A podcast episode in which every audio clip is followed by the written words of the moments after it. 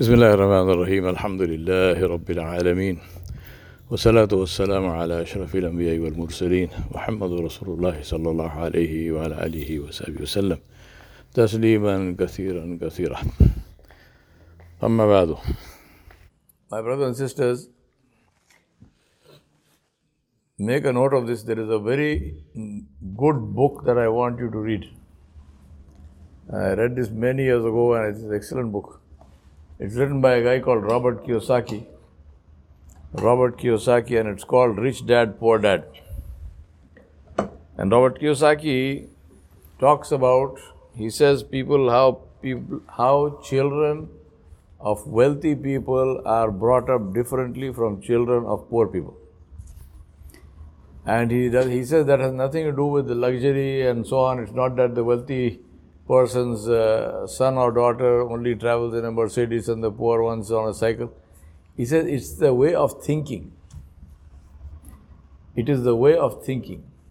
There is a poor thinking, there's a poor man thinking, and there is a wealthy man thinking. A man, man is man and woman. What's the difference? What is the difference? Robert Kiyosaki says the difference is in the way these two think about money. The poor thinking, or the poor man or the poor woman's thinking, is we earn some money and we spend that money. That is their thinking. So if I want to spend more, if I want to buy something more, then I have to first earn more money and then I will spend that money. Right? So it's a zero sum game. You earn so much money, you earn, you, you spend it.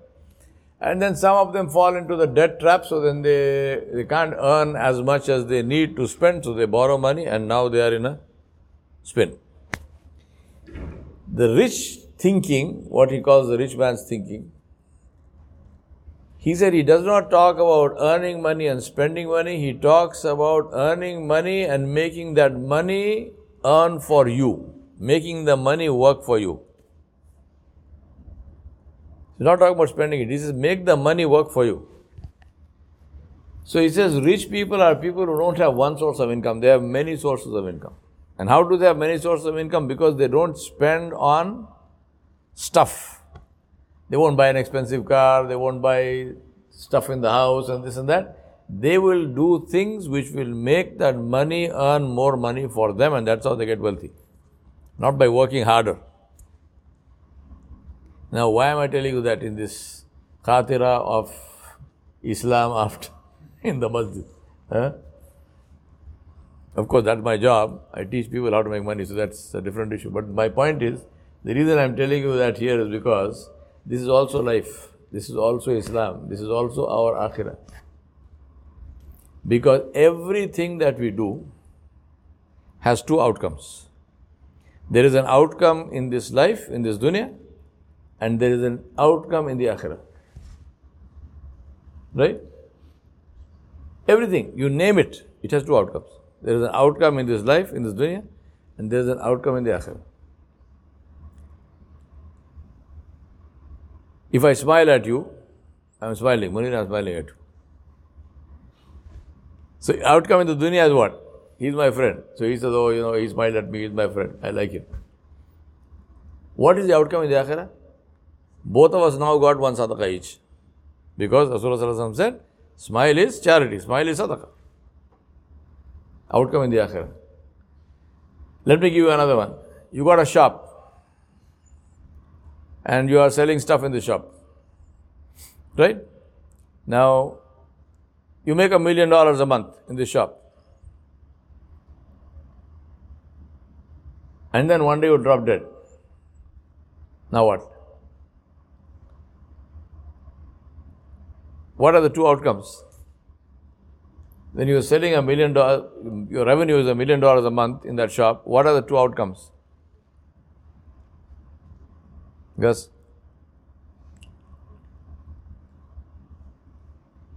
Two outcomes. What are the two outcomes?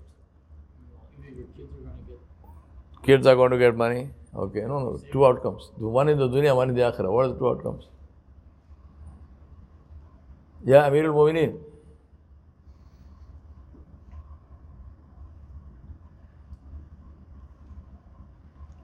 One outcome is the million dollars a month, right?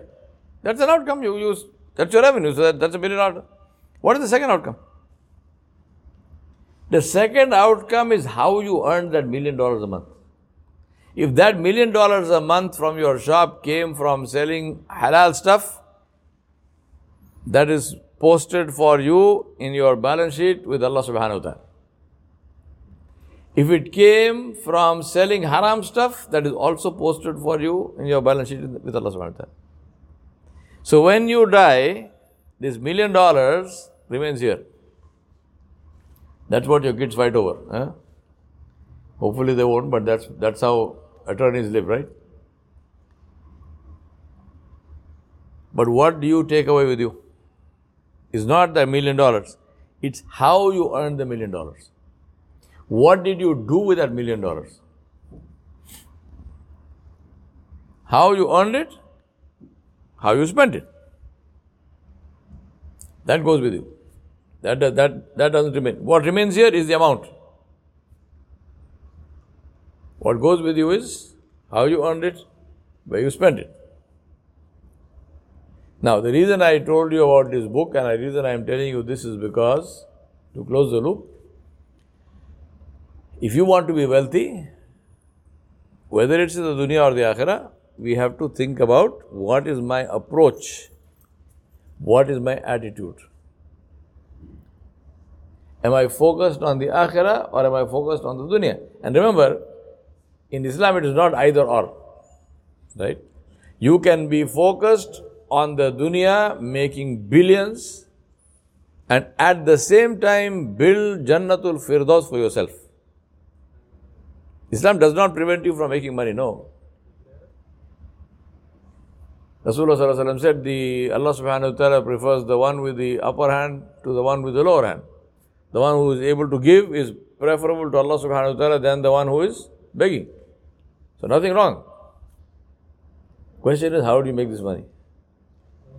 Do you make the money by halal means or haram means? Do you spend it in halal ways or haram ways? Both are there. Both are there. You are free. Nobody can stop you. Allah will not stop you. If you go buy if you go buy a bottle of whiskey, what do you think will happen? You you'll, you get paralyzed? No, nothing will happen. You buy the bottle. Nothing will happen.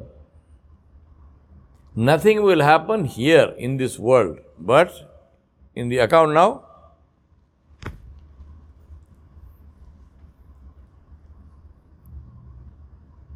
So attitude. So think about that. In the dunya, think about this as far as you are, you know, you are young guys coming up in life. Don't just take money and spend it. No. I remember in South Africa, I, I consult with uh, business families. And I consult with the promoter groups, so actual business owners.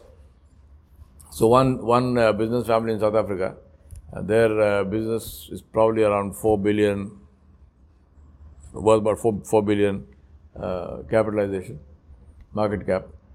So I was speaking to, several sons.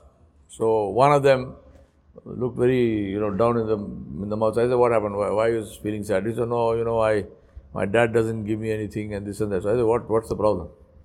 Uh, he wanted a, in those days, he wanted a BMW X5, right? So he said, I want an X5 and my dad is. I said, okay, I'll tell you what. I said, I'll do a deal with you, right? I said, I will get you an X5. I will speak to your dad and tell you, tell him to give you the money to buy an X5. But I want you to do something. He said, what? I said, I want you to take that money for an X5. Buy, instead of the X5, buy a Toyota uh, Corolla or a Honda Civic, right? The rest of the money, invest it. He was groaning and moaning, saying, My father does not let me give me authority, he won't let me run the company, he won't do this, he won't do that. And then this talk of X5 came in. So I said, I'll, I'll, this is my solution. I, will get you the money for the X5. Buy a Honda Civic or buy a Toyota Corolla, not a Camry, Corolla. And uh, then the rest of the money, I said, invest it, grow it, buy an X5 and give it to your dad for his birthday. Go and give him the key to the X5. And I said, I'll guarantee you, your dad will take that key in his right hand and put it in his pocket, and he will put his hand in his pocket and take out the keys for the shop and give it to you. I said, I guarantee for you. You're saying your dad will not let you run the business. This is how you tell you get your dad to let you run the business. Show him that you can do something. Show him that you can make money. Show him that you have value for, for wealth by growing the wealth. I said, just now you are a parasite. I mean, you are asking him for money. Seriously, you are a parasite, man. Any adult, especially the boys, if you ask your father for money, you are a parasite. Period. You are a beggar. You want me to give my business to a beggar? Sorry. I mean, all you can do is beg me, give me a car, give me this, give me that, give me that. Sure, I'll give you that. That's it. You're not getting anything more because you are a beggar. Who wants to give the business to a beggar? Not me. You show me you can run that business. I'll give you that business to you in one minute. So I said, do this. I'll get you the money, buy a smaller car, grow the money, go and give it to your dad. Dad, this is my gift to you. What is that? X5. How did it happen? No, you gave me the, the money. This is, what, this is what I did with money. I grew the money. Now, can I please have authority in the business? I said, I'll, I said, I'll guarantee your father will give you the business. Go run it. And that is what we need to do with our akhirah. Everything we do in our life, think about, as I told you, two outcomes. What is the outcome of it in this life? What is the equal automatic outcome? What same thing, one is happening here, one is happening there. Focus on that one and say, when I stand before Allah subhanahu wa ta'ala, what am I bringing there with, it, with me? Because whatever is here, عندكم ينفذ وما عند الله باق what is with you will perish. What is with you will remain here. What is with you will not. They, they will take away. Like today we did a janaza here, right? I don't know if any of the people who are uh, there for the janaza who are, I don't see anybody here. But you know the story for everybody. The same, same, same story. What goes with you? Nothing. You go naked, wrapped in one piece of cloth. Everything remains here. But what goes with us is how we got it. How did we earn it? How did we spend our time? What were our relationships? This goes with us. Focus on that. And whatever we do in this world, think about how is this going to look before Allah subhanahu wa ta'ala. By all means, enjoy yourself. Nothing wrong. Enjoy yourself, but do what is halal. What Rasulullah said is haram is haram. Please understand this very clearly. Right? I don't make the rules, I don't break the rules. You don't like the rule, talk to the one who made the rule. Don't talk to me. Huh? I didn't make the rule, Allah made the rule. You tell Allah about it. My job is to only tell you. وَمَا عَلَيْنَا إِلَّا الْبَلَاغُ الْمُبِينَ It's not my job to convince you. Don't be convinced, no problem. But the rule is the rule. What Allah made halal is halal, what Allah made haram is haram. Nobody can change that. You like it, you don't like it, that's how it is. Period. By all means, enjoy yourself. Have a grand time. Have fun, no problem. Make sure you do that in the right ways. and while you are having fun, you are also building up your balance sheet with Allah subhanahu wa ta'ala. No problem. We have limited time, and the beauty of our limited time is we don't even know how much that is. We do not know how much that is. So let us spend that, maximize that. Maximize the value of that time by spending it in ways which earn for us results which are everlasting. What is here will finish. What is there is everlasting. We ask Allah subhanahu wa ta'ala to enable us to focus on that which pleases Him and to keep us safe from that which does not please Him. Because before Allah subhanahu wa ta'ala, what the only thing which counts is whether we please Allah or not. We ask Allah subhanahu wa ta'ala to enable us to live lives which please Him. We ask Allah subhanahu wa ta'ala to, to be pleased with us. We ask Allah subhanahu wa ta'ala to cover us in his with His mercy to, and His forgiveness. We ask Allah subhanahu wa ta'ala to forgive our sins and our faults. And we ask Allah subhanahu wa ta'ala to keep us safe from everything which displeases Him. وصلى الله على نبي الكريم وعلى آله وصحبه أجمعين برحمتك يا أرحم الراحمين